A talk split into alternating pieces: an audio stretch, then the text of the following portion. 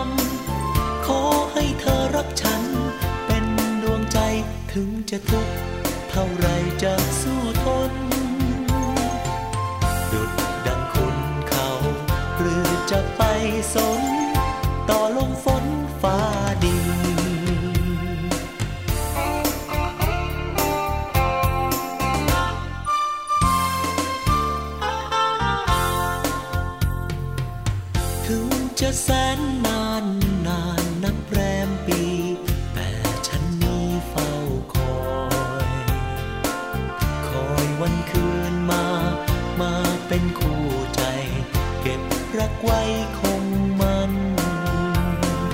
การเวลา หรือจะมาเกี่ยวใจฉันยังเด็ดเดี่ยวอยู่เสมอ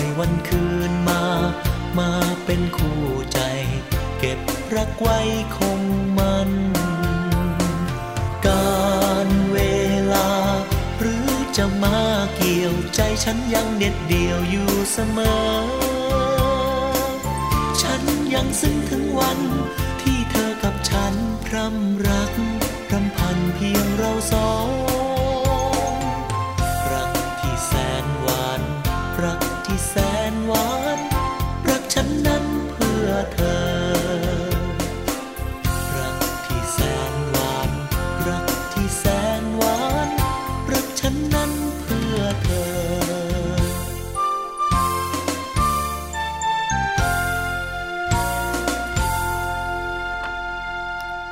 วัสดีค่ะ คุณผู้ฟังคะกลับมาพบกับรายการภูมิคุ้มกัน รายการเพื่อผู้บริโภคกันอีกแล้วนะคะสำหรับวันนี้ค่ะ ตรงกับวันพุธที่ 12 ตุลาคม 2559 นะคะ พบกับดิฉันสวนีชัมเฉลียวค่ะ เราพบกันทุกวันจันทร์ถึงวันศุกร์เวลา 11 นาฬิกาถึง 12 นาฬิกานะคะ นอกจากนั้นค่ะยังมีผู้ดำเนินรายการท่านอื่นๆ ด้วย ไม่ว่าจะเป็นคุณชนาทิพย์ไพรพงศ์คุณยศพรพยุงสุวรรณนะคะ ซึ่งแต่ละท่านก็จะมีนานาสาระดีๆนำมาฝากคุณผู้ฟังในทุกๆวันค่ะฟังและดาวน์โหลดรายการได้นะคะ ไม่ว่าจะเป็นฟังสดหรือว่าฟังย้อนหลังค่ะ ทาง www.thaipbsradio.com นะคะ และแอปพลิเคชันผ่านมือถือค่ะ ทางไทย PBS นะคะ ไม่ว่าจะเป็นระบบ Android หรือว่า iOS ก็สามารถที่จะเข้าไปฟังกันได้ สัญญาณชัดเจนมาก ๆ นะคะ ฟังย้อนหลังที่ระบบ iOS ค่ะ แอปพลิเคชัน Podcast นะคะ กดไลค์กันที่หน้าแฟนเพจทาง PBS Radio Fan นะคะ โทรมาเพื่อติชมรายการ รวมทั้งให้ข้อเสนอแนะในรายการภูมิคุ้มกัน ทางหมายเลขโทรศัพท์ 02 7902666 นะคะ สัญญาณเป็นอย่างไรบ้าง ฟังกันชัดเจนไหม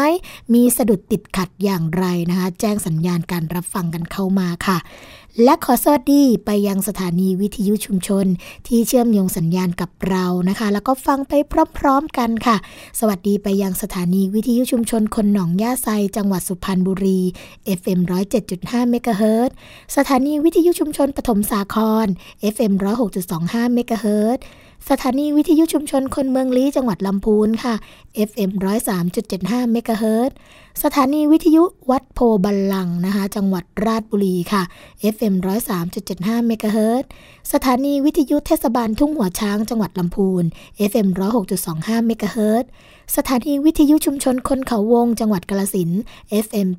89.5เมกะเฮิรตนะคะสำหรับสถานีวิทยุชุมชนที่เชื่อมโยงสัญญาณกับรายการภูมิคุ้มกันไปออกอากาศ แจ้งกันมานิดนึงนะคะ ว่าได้รับหนังสือนิตยสารฉลาดซื้อสื่อเพื่อผู้บริโภคกันแล้วหรืออยังนะคะสำหรับเดือนกันยายนนี้ค่ะ ก็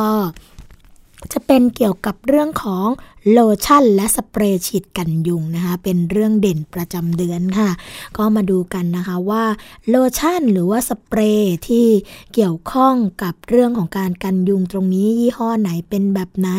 มีส่วนผสมของอะไรกันบ้างนะคะ แล้วก็ราคากับปริมาณเนี่ยสัมพันธ์กันหรือเปล่ามีส่วนประกอบสำคัญอะไรนะคะ รวมทั้งเรื่องของคำโฆษณาเรื่อง ระยะเวลาในการป้องกันยุงด้วยค่ะ ในฉลาดซื้อเล่มนี้นะคะเขาก็จะมาเปรียบเทียบประสิทธิภาพในการไล่ยุง แล้วก็สารเคมีที่ใช้ผลิตภัณฑ์โลชั่น แล้วก็สเปรย์กันยุงกันค่ะ อย่าลืมนะคะซื้อมา หรือว่าสมัครเป็นสมาชิกก็ได้สำหรับคุณผู้ฟังที่ไม่ได้เป็นสถานีวิทยุนะคะ ไม่ได้ลิงก์สัญญาณเรา แต่ว่าต้องการที่จะมีหนังสือนิตยสารฉลาดซื้อเอาไว้ในครอบครอง อันนี้สมัครสมาชิกกันได้นะคะ การสมัครสมาชิกของนิตยสารฉลาดซื้อเนี่ยค่ะ ก็สมัครกันได้ง่าย ๆเลยนะคะเขาจะมีแบบฟอร์มให้ค่ะว่าสมัครกันแบบไหนอย่างไรนะคะ รวมทั้งทางเลือกในการสมัครค่ะ ตอนนี้นะคะสำหรับสมาชิกของนิตยสารฉลาดซื้อค่ะ ถ้าเป็นสมาชิก 6 เดือนนะคะ จาก 540 บาท ตอนนี้เหลือเพียง 500 บาทเท่านั้น ก็รับนิตยสารไป 6 ฉบับค่ะสำหรับสมาชิก 1 ปีนะคะ จาก 1,080 บาทค่ะ ตอนนี้เหลือเพียง 950 บาทเท่านั้นนะคะ รับนิตยสารเนี่ย 12 ฉบับค่ะ แล้วก็มีของสมนาคุณด้วยนะคะ เป็นกระเป๋าคอน sumer light 1ใบ หรือว่าผ้าคลุมกันเปื้อน1ผืนค่ะ เลือกรับได้ค่ะ ว่าอยากได้กระเป๋าหรืออยากได้ผ้าคลุมนะคะสำหรับสมาชิก 2 ปีค่ะคุณผู้ฟังจาก 2,160 บาทนะคะ ตอนนี้เหลือเพียง 1,800 บาท รับนิตยสาร 24 ฉบับค่ะ รับของสมนาคุณนะคะ เป็นเสื้อครอบครัวฉลาดซื้อ 1 ตัว หรือว่ากระเป๋าผ้าลดโลกร้อน อันนี้เนี่ยต้องบอกว่าไม่ได้เป็นการโฆษณาขายสินค้าแต่อย่างใดนะคะ คุณผู้ฟัง แต่ว่าเป็นการสมัครสมาชิกนิตยสารฉลาดซื้อ เพื่อที่จะนำไปสนับสนุนกิจกรรม เกี่ยวกับเรื่องของการคุ้มครองผู้บริโภคค่ะ เพราะว่าการที่นิตยสารฉลาดซื้อนะคะ เขามีข้อมูลต่างๆออกมาแบบนี้เนี่ยไม่ว่าจะเป็นเรื่องของของแพงดีจริงหรือ หรือ จะมีนโยบายต่างๆนะคะ โดยเฉพาะนิตยสารฉลาดซื้อเนี่ยเขามีนโยบายไม่รับโฆษณาด้วยนะคะ เพราะฉะนั้นจึงไม่ถูกแทรกแซงจากผลประโยชน์ทางธุรกิจ และก็อิทธิพลของการโฆษณาค่ะ ที่อาจจะทำให้มีการเสนอข้อมูลได้เพียงแค่ครึ่งเดียวนะคะ นอกจากนี้เนี่ยนิตยสารฉลาดซื้อก็เป็นส่วนหนึ่งของมูลนิธิเพื่อผู้บริโภคค่ะ เพราะว่าผู้บริโภคนะคะจะมาขอความช่วยเหลือโดยตรงมากกว่า 10,000 คนค่ะ แล้วก็ยังเป็นตัวแทนผู้บริโภคในการจัดทำนโยบายสาธารณะนะคะ ที่เกิดผลกระทบต่อสังคมอย่างกว้างขวาง เพราะฉะนั้นการสมัครสมาชิกฉลาดซื้อจึงไม่ใช่การโฆษณาขายสินค้า แต่เป็นการส่งเสริมให้เกิดการเอื้อเฟื้อเผื่อแผ่กันในสังคม เป็นการเฉลี่ยทุกเฉลี่ยสุขกันนะคะแล้วก็ทำให้เกิดการเปลี่ยนแปลงในสังคมได้ด้วยค่ะ ก็ฝากกันไว้นะคะสำหรับนิตยสารฉลาดซื้อสื่อเพื่อผู้บริโภคค่ะ ข้างในเนี่ยก็จะมีข้อมูลที่เกี่ยวข้องกับผู้บริโภคหลากหลายนะคะ เรื่องของการรักษาสิทธิ์ก็ดี เรื่องของการที่เอาบทเรียนที่เกี่ยวข้องกับการทำงานคุ้มครองผู้บริโภคมาเสนอนะคะ เพื่อที่จะเป็นแนวทางในการแก้ไขปัญหาให้กับผู้บริโภคต่อไปค่ะ อืมก็ประชาสัมพันธ์กันนะคะสำหรับสถานีวิทยุที่ยังไม่ได้รับหนังสือนิตยสารก็ติดต่อกันมาได้ที่รายการภูมิคุ้มกันค่ะ คุณผู้ฟังคะ สำหรับวันนี้นะคะ ประเด็นที่จะนำเสนอเนี่ยก็จะเป็นเรื่องแรกเลย เรื่องเกี่ยวข้องกับสุขภาพค่ะคุณผู้ฟังสำหรับคนที่นิยมชมชอบเกี่ยวกับเรื่องของการนวดนะคะ แล้วก็ตอนนี้เนี่ยมีเรื่องของการนวดแบบใหม่มาค่ะ นั่นก็คือนวดเปิดประตูสมองนะคะ แต่เขาบอกว่าการนวดแบบนี้เนี่ยอันตราย นะคะ เพราะว่าจะทำให้มันสมองขาดเลือดถึงตายได้ค่ะ แพทย์แผนไทยนี่ก็ชี้ว่าเป็นสิ่งที่ต้องห้ามตามหลักวิชาการนวดไทยนะคะะแล้วก็ทำนวดไทยเนี่ยเสียชื่อเสียง เพราะว่าคนเข้าใจผิด อาจหมดสิทธิ์ขึ้นมรดกโลกค่ะ จากกรณีที่มีการแชร์คลิปวิดีโอนะคะ เรื่องของการนวดเปิดประตูสมองค่ะ ด้วยการกดที่คอทั้งสองข้างพร้อมกันนะคะทำให้ผู้นวดเนี่ยคอพับนิ่งไปพักหนึ่ง ก่อนที่จะกลับมาเป็นปกติ ทางศาสตราจารย์นายแพทย์ธีรวัตรเหมจุธานะคะ ซึ่งท่านเป็นผู้เชี่ยวชาญด้านสมองของคณะแพทยศาสตร์ จุฬาลงกรณ์มหาวิทยาลัยค่ะ ก็กล่าวว่า การนวดดังกล่าวนะคะ เป็นการกดเส้นเลือดแดงใหญ่ที่คอทั้งสองข้างพร้อมๆกันทั้งเส้นเลือดคู่หน้าแล้วก็คู่หลังนะคะทำให้สมองเนี่ยขาดเลือดไปชั่วขณะ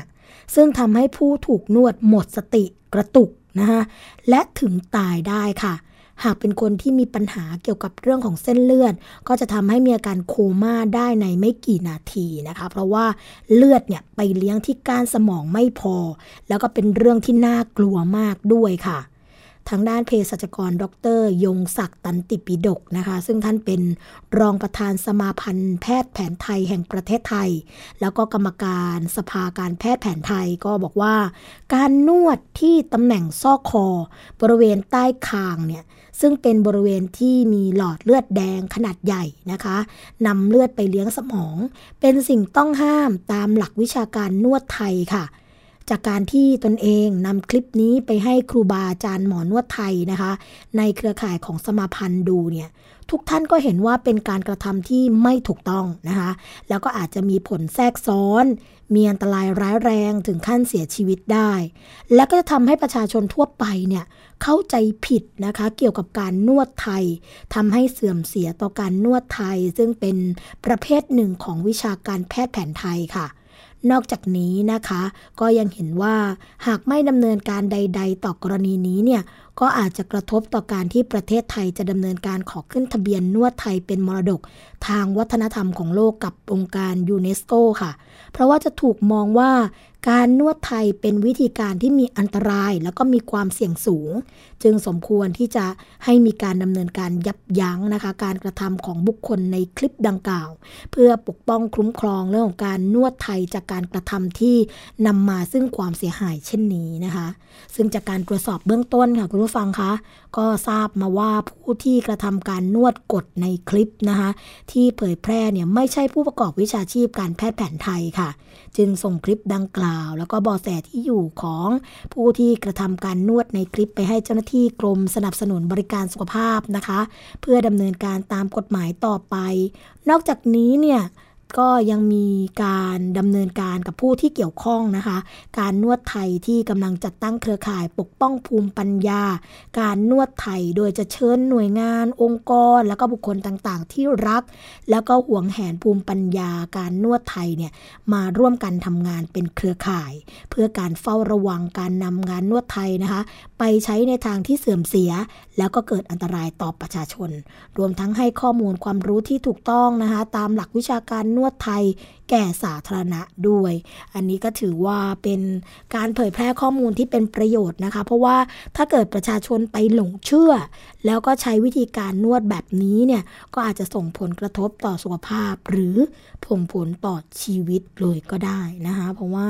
อันตรายมากนะคุณผู้ฟังการที่เส้นเลือดใหญ่ถูกปิดกั้น แล้วก็ไม่สามารถที่จะทำให้ไปเลี้ยงก้านสมองได้ทัน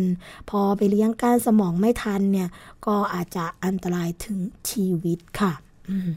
ฝากกันไว้นะคุณผู้ฟังว่าสำหรับผู้ที่นิยมการนวดต่างๆเนี่ยก็ต้องดูแลตัวเองดีๆ มีความรู้ความเข้าใจให้ดีนะคะ เกี่ยวกับเรื่องพวกนี้ค่ะ อีกเรื่องหนึ่งค่ะเป็นการที่ทันตแพทยสภานะคะออกมาแนะนำเรื่องของการออกกฎกระทรวงตามปริมาณรังสีค่ะ เวลาเราไปทำฟันนะคุณผู้ฟังบางทีเนี่ยการที่คุณหมออาจจะดูด้วยตาเปล่าก็อาจจะไม่เห็นถึงสภาพ การเปลี่ยนแปลงสภาพการมีปัญหาของฟันซี่ต่างๆ ได้ ก็จะต้องมีการเอ็กซเรย์ใช่ไหมคะซึ่งการเอ็กซเรย์เนี่ยเราก็ต้องใช้เกี่ยวกับเรื่องของปริมาณรังสีค่ะ ซึ่งทันตแพทย์ภัยสารกังวลกิจนะคะนายกทันตแพทยสภาค่ะ ก็กล่าวว่า ตามที่พระราชบัญญัติพลังงานนิวเคลียร์เพื่อสันติ พุทธศักราช 2559 9 นะคะ ซึ่งเป็นกฎหมายที่มีการปรับปรุงใหม่ แล้วก็จะมีผลบังคับใช้ในวันที่ 1 กุมภาพันธ์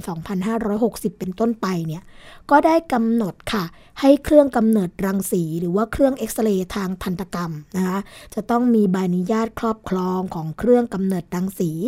และผู้ใช้งานเนี่ยก็จะต้องเป็นเจ้าหน้าที่ความปลอดภัยด้านรังสีค่ะ ซึ่งจะต้องสอบนะคะเพื่อรับใบอนุญาต แล้วก็คลินิกธนกรรมทุกแห่งเนี่ยจะต้องมีเครื่องเอ็กซเรย์ที่มีมาตรฐานซึ่งเป็นไปตามที่พระราชบัญญัติสถานพยาบาล พุทธศักราช 2541 ได้บังคับไว้ ดังนั้นค่ะจะมีคลินิกทันตกรรมมากกว่า 6,000 แห่งนะคะ ที่ได้รับผลกระทบจากกฎหมายเรื่องของพลังงานนิวเคลียร์เพื่อสันติในฉบับใหม่นี้ ทางทันตแพทยสภาค่ะ ก็จึงได้ทำหนังสือนะคะถึงนายกรัฐมนตรีค่ะ แล้วก็รัฐมนตรีว่าการกระทรวงวิทยาศาสตร์ และเทคโนโลยีนะคะ เกี่ยวกับการออกกฎกระทรวง ตามพระราชบัญญัตินี้ค่ะ ก็ต้องเตรียมเข้าพบเพื่อหารือประเด็นดังกล่าวต่อไปนะคะ ซึ่งทางด้านนายกทันตแพทยสภาเนี่ยก็กล่าวต่อไปค่ะว่า ทันตแพทย์นะคะ ก็จะมีการสนับสนุนเจตนารมณ์กฎหมายฉบับนี้ ที่เน้นเรื่องความปลอดภัยของประชาชนแล้วก็ผู้บริโภคค่ะ แล้วก็บุคลากรสาธารณสุขนะคะ ต่อผลกระทบที่อาจจะได้รับจากปริมาณรังสี แต่เครื่องเอ็กซเรย์ที่ใช้ทางทันตแพทย์เนี่ยหรือว่าทางทันตกรรมนะคะ ปริมาณรังสีที่ใช้ต่อครั้งเนี่ยมีน้อยมาก จากข้อมูลของคณะกรรมการนะคะหรือว่าคณะกรรมาการระหว่างประเทศ เกี่ยวกับการคุ้มครองรังสี ซึ่งเป็นหน่วยงานอิสระนะคะที่เป็นผู้รวบรวมข้อมูล แล้วก็คำแนะนำต่างๆ เกี่ยวกับเรื่องของการใช้รังสีระดับนานาชาติ ก็พบนะคะคุณผู้ฟังว่า ปริมาณรังสีที่ถ่ายด้วยเครื่องเอ็กซเรย์ฟันเนี่ยจะมีปริมาณรังสีเพียง 0.0095 เท่านั้นนะคะ ก็ขึ้นอยู่กับชนิดของฟิล์มค่ะ ขณะที่ปริมาณรังสีสะสมนะที่ทำให้เกิดผลกระทบของเนื้อเยื่อเนี่ยจะต้องได้รับสูงถึง 500 ขึ้นไป หรือเทียบเท่ากับการถ่ายเอ็กซเรย์ฟันถึง 23,000 ถึง 52,000 ฟิล์มนะคะ ในระยะเวลา 1 ปี ซึ่งข้อเท็จจริงแล้วก็เป็นไปไม่ได้ค่ะ ที่จะมีใครที่จะถ่ายภาพเอ็กซเรย์มากขนาดนั้นในคลินิกทันตกรรมนะคะ อีกทั้งการถ่ายภาพรังสีของทันตกรรมเนี่ย ก็จะมีการใส่เสื้อตะกั่วป้องกัน มีฉากตะกั่วหรือว่ากำแพงหนาที่สามารถป้องกันรังสีได้ค่ะ ดังนั้นนะคะทันตแพทยสภาเนี่ยจึงมีข้อเสนอค่ะว่า ในการออกกฎกระทรวงตามพระราชบัญญัตินี้สำหรับการออกใบอนุญาตครอบครองเครื่องเอ็กซเรย์ทันตกรรมนะคะ รวมทั้งค่าธรรมเนียมนั้นเนี่ยทันตแพทยสภาก็จะให้มีการพิจารณาออกกฎกระทรวงค่ะ โดยขอให้คำนึงถึงประเภท ชนิดขนาดนะคะ หรือระดับของเครื่องกำเนิดรังสี หรือว่าเครื่องเอ็กซเรย์ให้ตรงกับความเป็นจริงของเครื่องกำเนิดรังสีที่ใช้ทางทันตกรรมค่ะ โดยจะเสนอให้ยกเว้นนะคะกับเครื่องเอ็กซเรย์ทันตกรรมขนาดเล็ก ส่วนเครื่องเอ็กซเรย์ทันตกรรมที่มีขนาดใหญ่เนี่ยก็ขอให้ออกกฎกระทรวงดูแลกันไป ให้เป็นไปตามปริมาณรังสีค่ะ ซึ่งทันตแพทย์ไพศาลนะคะ ก็ยังบอกว่า กรณีการสอบใบอนุญาต ให้เป็นเจ้าหน้าที่ความปลอดภัยทางรังสีเนี่ยหรือเรียกว่า Radiation Safety Officer นะคะ ย่อๆก็คือ RSO นะทันตแพทยสภาเนี่ยก็จะขอให้ทบทวนเช่นกัน เนื่องจากว่าในหลักสูตรทันตแพทยสภานะคะ หรือทันตแพทยศาสตร์บัณฑิตเนี่ย ก็มีการเรียนการสอนในเรื่องนี้ แล้วก็ทันตแพทย์ก็ได้ผ่านการสอบอนุญาตประกอบวิชาชีพ ที่มีเนื้อหาการใช้รังสีทางธนกรรมนะคะ แล้วก็เป็นมาตรฐานเดียวกันในทุกมหาวิทยาลัยอยู่แล้วค่ะ จึงมีความรู้เพียงพอนะคะ ในเรื่องของการดูแลการใช้เครื่องมือได้อย่างถูกต้องและก็ปลอดภัยค่ะ อันนี้ก็ถือว่าเป็นเรื่องหนึ่งนะคะที่ทางทันตแพทยสภามีการสนับสนุน เรื่องของความปลอดภัยในการใช้รังสีทางการแพทย์ค่ะต่อประชาชน แล้วก็บุคลากรสาธารณาสุขนะคะ แต่ทีนี้จากข้อเท็จจริงที่ปริมาณรังสีจากเครื่องเอ็กซเรย์ธนกรรมเนี่ยมีน้อยมากแล้วก็อยู่ในระดับที่ไม่เป็นอันตรายต่อประชาชนก็เลย จะมีการพิจารณานะคะขอให้ออกกฎกระทรวงโดยคำนึงถึงปริมาณรังสีแล้วก็ความจำเป็น ซึ่งก็จะทำให้เกิดความรัดกุมมากขึ้นนะคะ ในเรื่องของการปฏิบัติงานค่ะก็ดีนะคะ เพราะว่าบางทีเนี่ยเวลาเราไปเอ็กซเรย์เราก็ไม่แน่ใจเหมือนกันนะคะ ว่าเอ๊จะมีความปลอดภัยมากน้อยแค่ไหนอย่างไรค่ะ อีกเรื่องหนึ่งค่ะ คุณผู้ฟังคะเป็นสิ่งที่ตอนนี้นะคะ ทางในส่วนของ หน่วยงานที่เกี่ยวข้องค่ะ ก็ออกมาดำเนินการกันนะคะ โดยเฉพาะเรื่องของออมูลนิธิเพื่อผู้บริโภคค่ะ ก็ออกมาให้ข้อมูลเกี่ยวกับเรื่องของการใช้กฎหมายคุมมาตรฐานสปา แล้วก็นวดไทยนะคะ เพื่อที่จะยกระดับงานบริการขึ้นมาค่ะ เรื่องนี้ได้รับการสนับสนุนนะคะ แล้วก็การเผยแพร่ข้อมูลมาจากในส่วนของอธิบดีกรมสนับสนุนบริการสุขภาพค่ะ นายแพทย์บุญเรืองไตเรืองวรวัฒนะคะ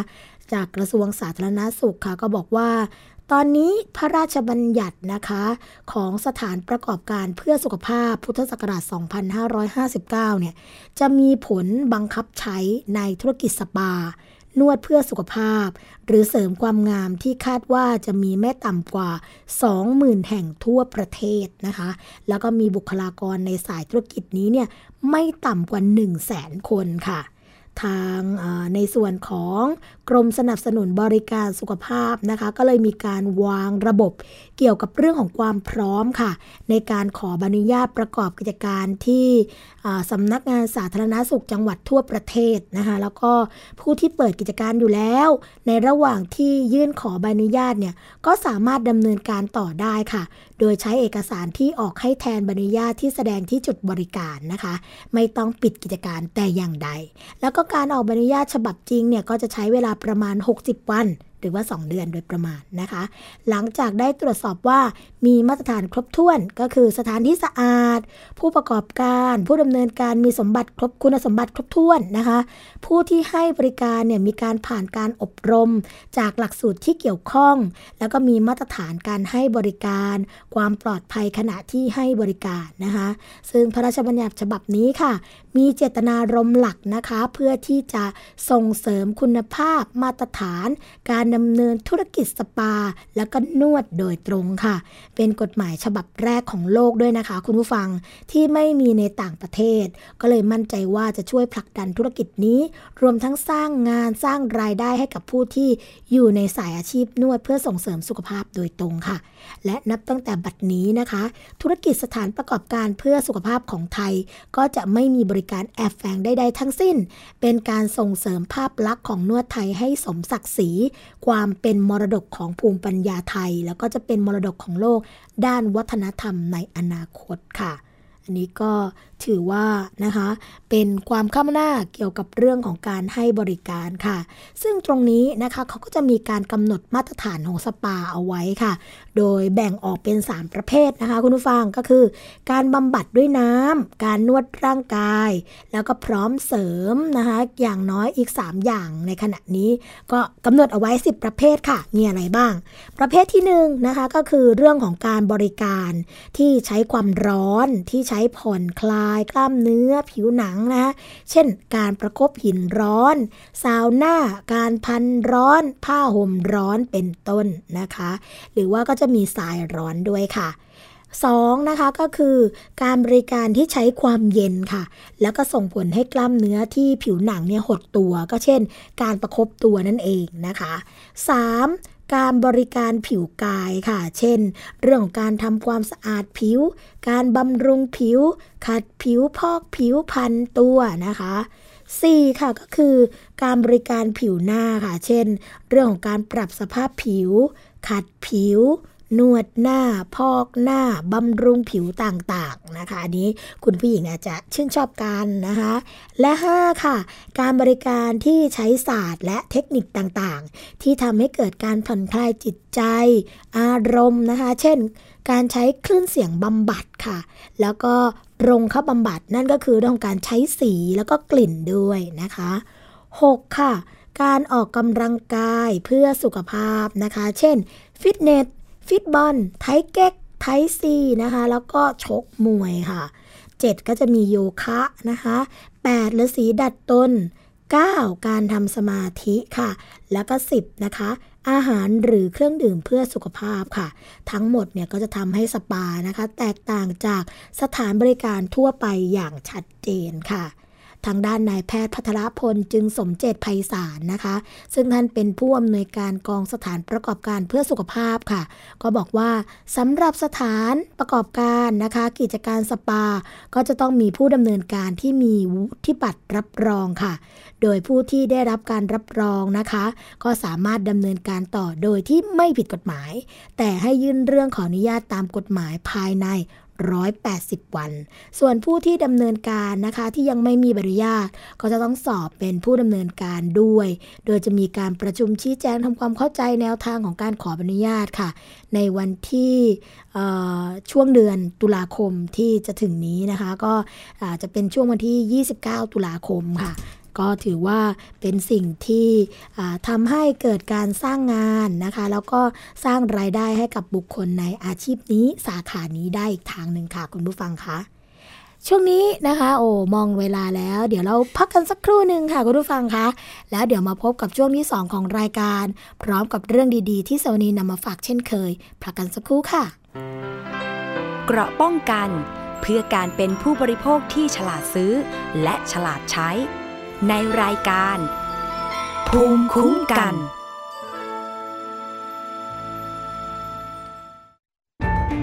ฟังสปอตตัวนี้แล้ว อย่าเพิ่งตกใจนะครับพี่น้องชาวไทย วันนี้ประเทศไทยมีผู้สูงอายุถึง 10 ล้านคนจำนวนผู้สูงอายุจะมีมากกว่าเด็กและวัยรุ่นหนึ่งใน 10 ต้องอยู่ตามลำพัง อายุจะยืนยาว แถมยังเจ็บป่วยและยากจน คุณคงไม่อยากเป็นหนึ่งในนั้นใช่ไหมครับ เตรียมตัวให้พร้อมตั้งแต่วันนี้ หัวใจไม่มีวันชรา ไทย PBS ติดปีกความคิด คุณเชื่อหรือไม่ ครีมหน้าใสขาวเร่งกระปุกเดียวเอาอยู่ 3 วันเห็นผล กาแฟลดความอ้วนเร่งด่วน 7 วันลดลง 10 กิโล ผลิตภัณฑ์เสริมอาหารผิวขาววิ่งเปล่งประกายออร่าภายในหนึ่งสัปดาห์ ถ้าคุณเชื่อ คุณกำลังตกเป็นเหยื่อโฆษณาโอ้อวดเกินจริง อยากสวยอย่าเสี่ยง อย่าหลงเชื่อคำโฆษณา ผลิตภัณฑ์สุขภาพโอ้อวดเกินจริง อยากสวยแบบไม่เสี่ยง ค้นหาความจริงที่ถูกต้องได้ที่ www.oyor.com หรือ Oy Smart Application ด้วยความปรารถนาดีจากสำนักงานคณะกรรมการอาหารและยากระทรวงสาธารณสุข เกราะป้องกัน เพื่อการเป็นผู้บริโภคที่ฉลาดซื้อ และฉลาดใช้ ในรายการ ภูมิคุ้มกัน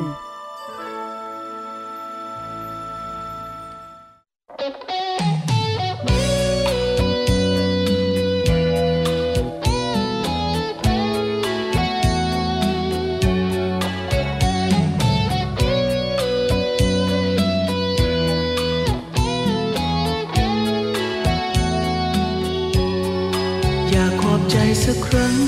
หนึ่ง ถึงคนที่เคยซึ้งใจ สุดท้ายก็จากกันไป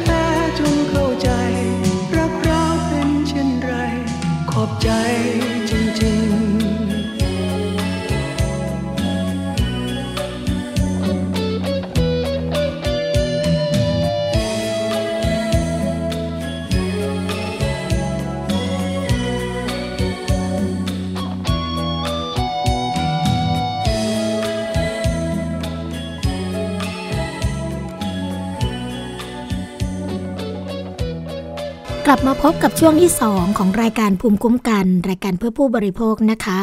สำหรับประเด็นที่กำลังติดตามกันในขณะนี้นะคะ ในส่วนของเครือข่ายลดอุบัติเหตุ แล้วก็ทำงานเกี่ยวกับเรื่องของความปลอดภัยทางถนนเนี่ย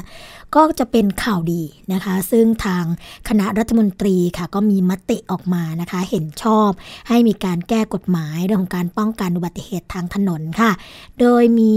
พลเอกประวิตยวงสุวรรณรองนายกรัฐมนตรีนะคะ ในฐานะประธานคณะกรรมการนโยบายป้องกัน และลดอุบัติเหตุทางถนนแห่งชาติ หรือว่านปทนะคะ ได้นำมติที่ประชุมเนี่ยเสนอให้ที่ประชุมคณะรัฐมนตรี หรือว่าคอรมอค่ะ เพื่อขออนุมัติในหลักการนะคะ โดยสาระสำคัญของมติ ของนปทก็คือ 1. ช่วยให้หน่วยงานที่รับผิดชอบเกี่ยวกับเรื่องของการสร้างความปลอดภัยบนท้องถนนนะคะ ได้แก้ไขกฎหมายใน 5 ประเด็นสำคัญค่ะ ก็คือกรณีเมาแล้วขับนะคะ 2 ก็คือกรณีขับรถเร็วเกินกฎหมายกำหนด แล้วก็ 3 เรื่องของใบอนุญาตขับขี่ค่ะ 4. การออกใบอนุญาตรถสาธารณะนะคะ แล้วก็ 5 การคาดเข็มขัดเนิรภัยค่ะ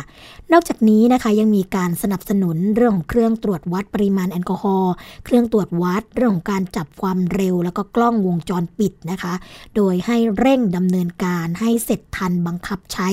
ก่อนช่วงเทศกาลปีใหม่ 2560 ค่ะ เพื่อลดจำนวนการเกิดอุบัติเหตุบนถนนนะคะ ซึ่งนายพรมินกันทิยะค่ะ ก็ เป็นในส่วนของผู้อำนวยการสำนักงงานเครือข่ายลดอุบัติเหตุนะคะ ท่านก็บอกว่าการที่มีมติเห็นชอบในเรื่องดังกล่าวของรัฐบาลเนี่ยก็เป็นสิ่งที่น่ายินดีนะคะ แล้วก็ขอสนับสนุนเรื่องของการแก้ไขกฎหมาย เพื่อที่จะช่วยป้องกัน แล้วก็ลดอุบัติเหตุทางถนน แต่สิ่งที่กังวลค่ะก็คือเรื่องของการแก้ไขปัญหาอุบัติเหตุทางถนนในประเทศไทยเนี่ยที่ผ่านมาก็ยังขาดกลไกเรื่องของการบริหารจัดการที่มีเอกภาพ ระดับชาตินะคะ ที่จะเข้ามาสารต่อก็ยังคงใช้คำว่าให้หน่วยงานที่เกี่ยวข้องรับไปดำเนินการ ซึ่งข้อเท็จจริงก็คือว่าหน่วยงานที่เกี่ยวข้องเนี่ยแทบจะขยับต่อได้อย่างยากลำบากนะคะก็ทำให้ไม่สามารถที่จะดำเนินการต่อไปได้ ก็ยังเป็นนกลไกแบบเดิมๆที่ยากจะช่วยลดการเจ็บตายได้ทันเวลาค่ะ ซึ่งทุกวันนี้นะคะเราบกพร่องทั้งในเรื่องของระบบค่ะ มีคนตาย 50-70 รายนะคะ ขาดแคลนทั้งคนทั้งเงินทั้งเครื่องมือ ทุกข้อเสนอที่ผ่านมาดีทุกอย่างถ้าทำได้จริง ซึ่งทางท่านพมินนะก็บอกว่า ผมเสนอให้รัฐบาลเนี่ยยกระดับ แล้วก็จัดตั้งให้มีองค์กรกลาง ที่มีคนทั้งเรื่องของงานเงินอย่างมีเอกภาพ มีกฎหมายรองรับอย่างชัดเจนในการแก้ไขปัญหานะคะทำงานเต็มเวลาเพื่อควบคุมหรือว่าสั่งการทุกหน่วยงานที่เกี่ยวข้อง ให้จัดการกับปัญหาเรื้อรังนี้ได้ ไม่เช่นนั้นเนี่ยปัญหาเรื่องผลกระทบเรื่องความสูญเสียที่เกิดอุบัติเหตุทางท้องถนน ก็ยากที่จะแก้ไขได้นะคะ คุณผู้ฟังคะสำหรับสาระสำคัญนะในการแก้ไขกฎหมาย ฉบับนี้เนี่ยก็มี 5 ประเด็นอย่างที่บอกไปนะคะอันแรกก็คือเรื่องของเมาแล้วขับ ก็จะมีการแก้ไข 5 ข้อกำหนดค่ะ อันนึงก็คือเรื่องของปริมาณแอลกอฮอล์ที่อยู่ในเลือดจากเดิมนะคะะถ้าเกิดว่าใครที่มีแอลกอฮอล์ในเลือด อยู่ที่ไม่เกิน 50 มิลลิกรัมเปอร์เซ็นต์ก็ถือว่าสามารถที่จะขับรถต่อไปได้ แต่ปัจจุบันนะคะถ้าเกิดว่าเกิน 20 มิลลิกรัมเปอร์เซ็นต์ ให้ถือว่าเมานะคะ อันนี้ก็ถือว่าเป็นการแก้ไขเรื่องของการลดปริมาณแอลกอฮอล์ลงค่ะ แล้วก็ผู้ที่ขับขี่นะคะ อายุไม่ถึง 20 ปีบริบูรณ์ แล้วก็ผู้ที่มีใบอนุญาตขับรถใหม่นะคะ ก็จะอยู่ในกลุ่มที่ควบคุมเรื่องของอการที่มีปริมาณแอลกอฮอล์เนี่ยเกิน 20 มิลลิกรัมเปอร์เซ็นต์ให้ถือว่าเมานะคะ แต่ว่าคนที่ออยู่นอกจากกลุ่มนี้ไป นอกจาก 2 กลุ่มนี้ไปก็ให้ควบคุมอยู่ที่ไม่เกิน 50 มิลลิกรัมเปอร์เซ็นต์อยู่เดิมนะคะ อันที่2ค่ะก็คือผู้ที่มีใบอนุญาตชั่วคราว แล้วก็เพิ่มโทษผู้กระทำความผิดกรณีเมาแล้วขับค่ะ ก็ขั้นเดิมนะคะ ขั้นต่ำเนี่ยเดิมอยู่ที่ 5,000 บาท ก็จะมีการแก้ไขกฎหมายเป็น 10,000 บาท แล้วก็ให้ศาลมีอำนาจ ในการสั่งยึดรถไว้ไม่เกิน 7 วัน ระหว่างที่มีการยึดรถนะคะก็จะต้องมีการจ่ายค่าดูแล ให้คนที่ดูแลรถด้วยนะคะ ตามคำสั่งของคอสชค่ะ เลขที่ 46ทับ2558 นะคะ ก็ให้เป็นกฎหมายถาวรไปเลย อีกส่วนหนึ่งก็คือเรื่องการสั่งยึดรถได้ แล้วก็เพิ่มโทษฐานเรื่องการแข่งรถในทางนะคะ อันนี้ก็จำคุกไม่เกิน 1 ปี หรือปรับตั้งแต่ 6,000 บาทถึง 20,000 บาทค่ะ เขาบอกว่าจะมีการกำหนดแนวทางปฏิบัติของเจ้าหน้าที่นะคะ ในการตรวจปริมาณแอลกอฮอล์ในเลือดเนี่ยให้ทำการทดสอบแล้วก็ครอบคลุมเรื่องของการทดสอบลมหายใจ ปัสสาวะและก็เลือดด้วย จากนั้นเนี่ยให้จัดทำเป็นระบบการเชื่อมโยงฐานข้อมูลประวัติผู้กระทำความผิดนะคะ เพื่อที่จะดูว่าใครที่กระทำความผิดซ้ำค่ะ 2นะคะเขาก็จะมีการแก้ไขเรื่องของการขับรถเร็วค่ะ จะมีการแก้ไขอยู่ 2 ข้อด้วยกันนะคะข้อที่ 1 ก็คือ เรื่องของการลดความเร็วในเขตเมืองให้เหมาะสม สอดคล้องกับถนนแล้วก็ประเภทของรถด้วยนะคะ แล้วก็ให้เพิ่มโทษสูงขึ้นเป็น 10,000 บาทค่ะ ทั้งในส่วนของพระราชบัญญัติจราจร แล้วก็พระราชบัญญัติทางหลวงให้สอดคล้องกันนะคะประเด็นที่ 3 ค่ะก็คือเรื่องของใบอนุญาตขับรถ ก็จะมีการแก้ไขอยู่ 3 ข้อด้วยกันนะคะ ก็จะมีการเข้มงวดเรื่องของบรรยาตที่ออกง่ายยึดยาก อะไม่ใช่ค่ะ ออกยากยึดง่ายนะคะ สับสนกันนะ อันนี้ก็คือในเรื่องของหลักเกณฑ์การฝึกอบรมนั่นเองก็จะเพิ่มการฝึกอบรม จากภาคสิตีค่ะ จาก 4 ชั่วโมงเป็น 5 ชั่วโมง ให้ผ่านการอบรมไม่น้อยกว่า 15 ชั่วโมงนะคะ จากโรงเรียนสอนขับรถค่ะ แล้วก็เพิกถอนอนุญาตนะคะ ให้กระทำได้ด้วย แล้วก็ให้สารวัตรขึ้นไปเนี่ยมีอำนาจในการชะลอเรื่องของการรับชำระค่าภาษีประจำปี หากเจ้าของนะคะไม่ไปชำระค่าปรับค่ะกำหนดให้นายทะเบียนที่กรมการขนส่งนะคะ มีอำนาจในการสั่งพักใบอนุญาต แล้วก็เพิ่มโทษผู้ที่ไม่มีใบขับขี่ แล้วก็ยังมาขับขี่อยู่นะคะ แล้วก็ผู้ที่ขับขี่ที่ไม่มีใบอนุญาต แล้วเจ้าของรถยินยอม ให้ผู้ที่ไม่มีใบอนุญาตขับขี่ไปเนี่ยก็ถูกลงโทษด้วยนะคะ 4. ค่ะ รถโดยสารสาธารณะนะคะ ก็มีการแก้ไขอยู่ 2 ข้อค่ะ ก็คือเรื่องของการกำหนดมาตรฐานนะคะ ให้ผู้ประกอบการรถโดยสารสาธารณะเนี่ยจะจะต้องจัดทำรายงานข้อมูลความปลอดภัยในการขนส่ง การบำรุงรักษานะคะ เพื่อนำมาแสดงในการตรวจสภาพรถ ก่อนที่จะเสียภาษีประจำปีค่ะ นอกจากนั้นนะคะก็จะมีการปรับปรุงระบบการเยียวยา ให้ผู้ประกอบการทำประกันภัยภาคสมัครใจเพิ่มเติมสำหรับเส้นทางระหว่างจังหวัดนะคะ และประเด็นที่ 5 ก็คือ การคาดเข็มขัดนิรภัยค่ะ ก็จะมีการแก้ไขอยู่หนึ่งข้อนะคะคือ ให้คาดเข็มขัดนิรภัยเนี่ยทุกที่นั่งค่ะ ซึ่งจริงๆ เรื่องของการคาดเข็มขัดนิรภัยนะคะ ก็จะมีการบังคับกันมาอย่างต่อเนื่องอยู่แล้ว โดยเฉพาะในส่วนของ ใบนิยคนที่ขับรถโดยสารสาธารณะ อันนี้ก็จะถูกลงโทษนะคะ ทั้งในส่วนของเจ้าของรถ แล้วก็ผู้โดยสารเลย ถ้าเกิดไม่มีการที่จะใช้เข็มขัดนิรภัยค่ะ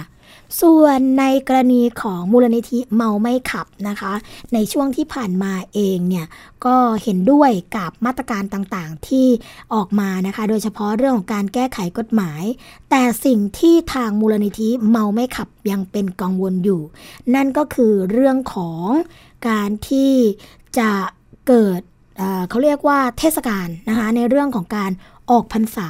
ซึ่งปีนี้เนี่ยตรงกับวันอาทิตย์นะคะแล้วก็เป็นช่วงที่มีผู้เสียชีวิตจากอุบัติเหตุบนท้องถนนเนี่ยอันเนื่องมาจากการเมาแล้วขับสูงที่สุดนะคะ เพราะว่าคนไทยหลายคนค่ะคุณผู้ฟังก็ยังเชื่อว่า เป็นโอกาสแห่งการเฉลิมฉลองหลังเลิกเล่ามาครบพรรษาก็คือ 3 เดือนนะคะทำให้สิ่งที่อุตสาห์พิสูจน์ตัวเองมาตลอด 3 เดือนเนี่ยกลับไปอยู่จุดที่สุ่มเสี่ยงอีกครั้งหนึ่งนะคะซึ่งทั้งนี้ค่ะจากข้อมูลของมูลนิธิเมาไม่ขับเนี่ยก็พบว่าในช่วงเทศกาลเข้าพรรษา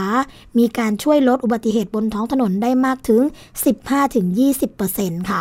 ดังนั้นการฉลองเรื่องการงดเหล้าครบพรรษาเนี่ยถึงใครที่แบบโอ้หลีกเลี่ยงไม่ได้จริง ๆนะคะ หรือว่าต้องฉลองกันจริง ๆ เนี่ยก็ขอให้มีสตินะคะ แต่ที่สำคัญสิ่งที่อยากจะฝากก็คือ ไม่ควรใช้วิธีการดื่มเครื่องดื่มแอลกอฮอล์ค่ะ แต่ควรใช้โอกาสนี้เนี่ยเป็นการเริ่มต้นชีวิตใหม่ทำสิ่งดี ๆ นะคะ เพื่อสุขภาพของตนเองแล้วก็คนที่เรารักค่ะ นอกจากนั้นนะคะ ความสูญเสียจากน้ำเมาเนี่ยก็ยังคงเป็นประเด็นที่รุนแรง แล้วก็เกิดเหตุขึ้นไม่เว้นแต่ละวันนะคะ อย่างกรณีล่าสุดที่เกิดกับน้องอิงฟ้าค่ะ ถ้าเกิดคุณผู้ฟังจะจำได้นะคะ น้องอายุ 4 ขวบ แล้วก็เสียชีวิตในขณะที่คุณยายเนี่ยได้รับบาดเจ็บต้องเข้าโรงพยาบาล เป็นข่าวที่สร้างความสะเทือนใจให้กับผู้คนในสังคมอย่างมากนะคะ เพราะว่าน้องเนี่ยไม่ได้ไปเมาไม่ได้ไปเกี่ยวข้องเลยเล่นอยู่ริมถนนนะคะ แล้วก็มีคนขับรถเทเลอร์ที่ดื่มเครื่องดื่มแอลกอฮอล์ไปแล้วเมาเนี่ยขับมาชนนะคะ ซึ่งเหตุการณ์นี้เนี่ย ก็สร้างความสะเทือนใจแล้วก็ต้องมีครอบครัวอีกหลายกี่ครอบครัวนะคะ ที่ต้องสูญเสียจากกรณีคนเมาแล้วขับ ทุกคนเนี่ยเสียใจกับเหตุการณ์ที่เกิดขึ้น แล้วก็วันนี้ค่ะ ทางเครือข่ายเหยื่อเมาแล้วขับ แล้วก็ภาคีเครือข่ายนะคะเขาก็มีการระดมทุนกัน แล้วก็รับบริจาคเงินช่วยเหลือให้กับครอบครัวของน้องอิงฟ้านะคะ ทีนี้ในเครือข่ายนักกฎหมายค่ะ เพื่อเด็กและเยาวชนเนี่ยก็เตรียมให้การช่วยเหลือในทางกฎหมายอย่างเต็มที่ค่ะ ประเด็นสำคัญก็คือนะคะ เราจะยอมให้ปัญหาเมาแล้วขับเนี่ยเป็นเรื่องที่เกิดขึ้นจนชาชินแบบนี้หรือเปล่านะคะ หรือว่าถึงเวลาหรือยังที่ต้องมีมาตรการที่เข้มข้นเพียงพอในการรับมือของพฤติกรรมแห่งความสูญเสียนี้นะคะควรที่จะมีกฎหมายแมวแล้วขับ ให้เป็นเรื่องของการเจตนาทำให้ผู้อื่นเสียชีวิตหรือเปล่านะคะ ไม่ใช่แค่เรื่องของความประมาท หรือว่ามีการจัดตั้งศาลจราจรเนี่ยก็ควรที่จะเกิดขึ้นในประเทศไทยสักที แล้วก็ควรทำให้สำเร็จในรัฐบาลชุดนี้ อันนี้ก็เป็น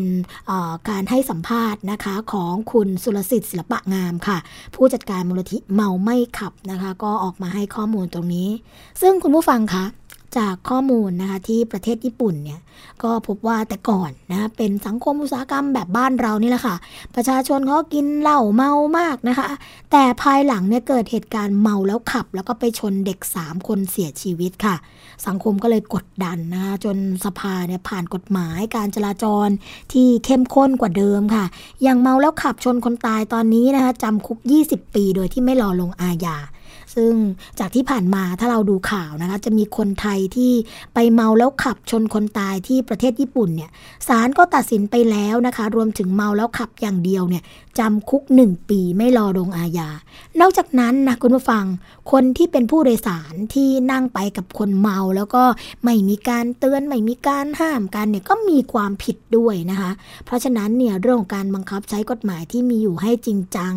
เรื่องของเมาปรับจับ จริง กระทั่งคนที่มีชื่อเสียงเนี่ยถ้าเกิดเมาแล้วขับก็ต้องถูกจับเป็นมาตรฐานเดียวนะคะ แล้วก็อยากจะเห็นเรื่องของกลไกของศาลที่เอาจริงเอาจัง อย่างศาลแขวงดอนเมืองค่ะ ที่สั่งให้ข้าราชการเมาแล้วขับเนี่ยจำคุก 2 เดือนโดยที่ไม่รอลงอาญานะคะ ซึ่งความเอาจริงเอาจังตรงนี้ก็เชื่อว่าจะสามารถลดอุบัติเหตุจากเมาแล้วขับได้ ซึ่งก็มีความเป็นไปได้นะคะ เพราะว่าสถิติอุบัติเหตุจากการเมาแล้วขับในปี 2559 เนี่ยเขาบอกว่าตั้งแต่เดือนมกราคมจนถึงเดือนกันยายนค่ะ ล่าสุดเนี่ยมีผู้เสียชีวิตนะคะ7,372 ศพแหละ เทียบกับสถิติเนี่ยเมื่อปี 2558 นะคะ ก็ลดลงไปอย่างปี 58 นะมีสูงถึง 11,370 ศพค่ะ แล้วก็พบว่าแนวโน้มความเป็นไปได้นะคะ สถิติของการเมาแล้วขับปีนี้ก็จะลดลงเป็นครั้งแรกในรอบหลายสิบปีเลยทีเดียวค่ะ ทีนี้จากกรณีน้องอิงฟ้านะคะ คุณผู้ฟังคะก็มีการสัมภาษณ์ค่ะ คุณแม่ของน้องคือนางสาวพัทรวรรณสิริชนนะคะ ซึ่ง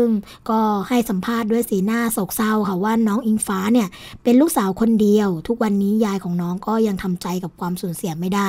ส่วนป้าที่นั่งรถไปกับน้องก็ยังรักษาตัวที่โรงพยาบาลค่ะ ขณะที่ตัวเองก็ต้องทำจิตใจให้เข้มแข็งต้องผ่านไปให้ได้ ทั้งนี้ก็ฝากคนนะที่คิดจะเมาแล้วขับว่าอย่าเลยเพราะว่าเพียงเสี้ยววินาทีเนี่ยคุณอาจจะสร้างความสูญเสียร้ายแรงกับคนอื่น แล้วก็ทางที่ดีที่สุดนะคะก็น้องแม่ของน้องเนี่ยก็บอกว่า อยากจะขอให้ลดละเลิกเล่าไปเลย เพื่อคนที่ตัวเองรักนะคะ เพื่อคนอื่นแล้วก็เพื่อตัวเองด้วยค่ะ นี่ก็ถือว่า เป็นสิ่งที่เป็นความก้าวหน้าของกฎหมายนะคะคุณผู้ฟังคะ เพราะว่าเรื่องของอุบัติเหตุ เรื่องของความสูญเสียบนท้องถนนแบบนี้เนี่ยไม่มีใครอยากจะให้เกิดขึ้นหรอกค่ะ เพราะว่าเป็นเรื่องที่สูญเสียแล้วเนี่ยไม่ใช่สูญเสียแค่ชีวิตอย่างเดียวนะคะ แต่ว่ายังรวมไปถึงในเรื่องของ จิตใจสภาพจิตใจของคนที่อยู่ข้างหลังด้วยนะคะ ยิ่งถ้าเกิดว่าครอบครัวไหน มีลูกแค่คนเดียวแบบนี้เนี่ยพอสูญเสียแล้ว เขาก็บางครั้งนะไม่สามารถที่จะใช้ชีวิตตามปกติได้เลยค่ะ เพราะว่าความโศกเศร้าเสียใจแบบนี้นะคะ ยังคงเกิดขึ้นกับคุณพ่อคุณแม่อยู่เสมอค่ะ อย่าให้เทศกาลต่างๆนะคะ กลายเป็นความสูญเสียของคนที่เรารักทั้งตัวเองและผู้อื่นค่ะ มาถึงช่วงสุดท้ายของรายการภูมิคุ้มกันกันแล้วนะคะ คุณผู้ฟัง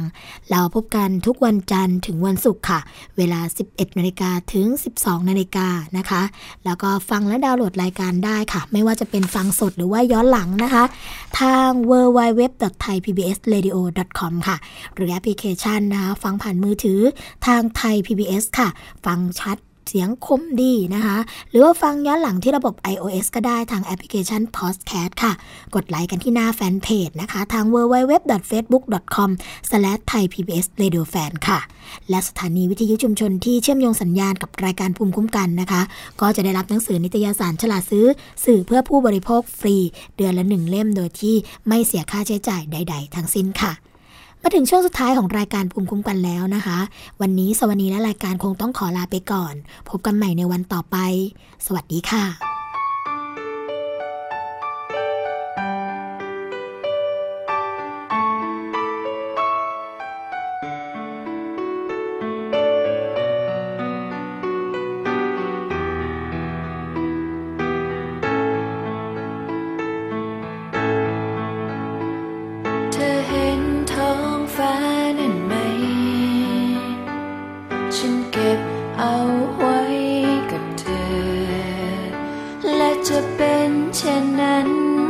better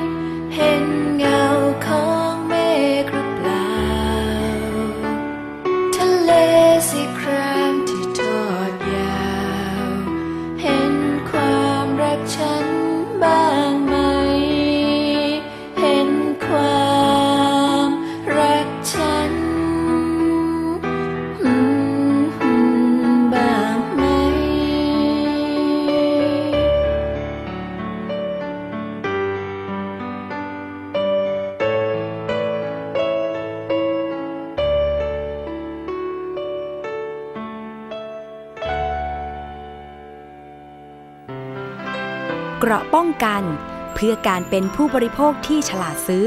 และฉลาดใช้ ในรายการ ภูมิคุ้มกัน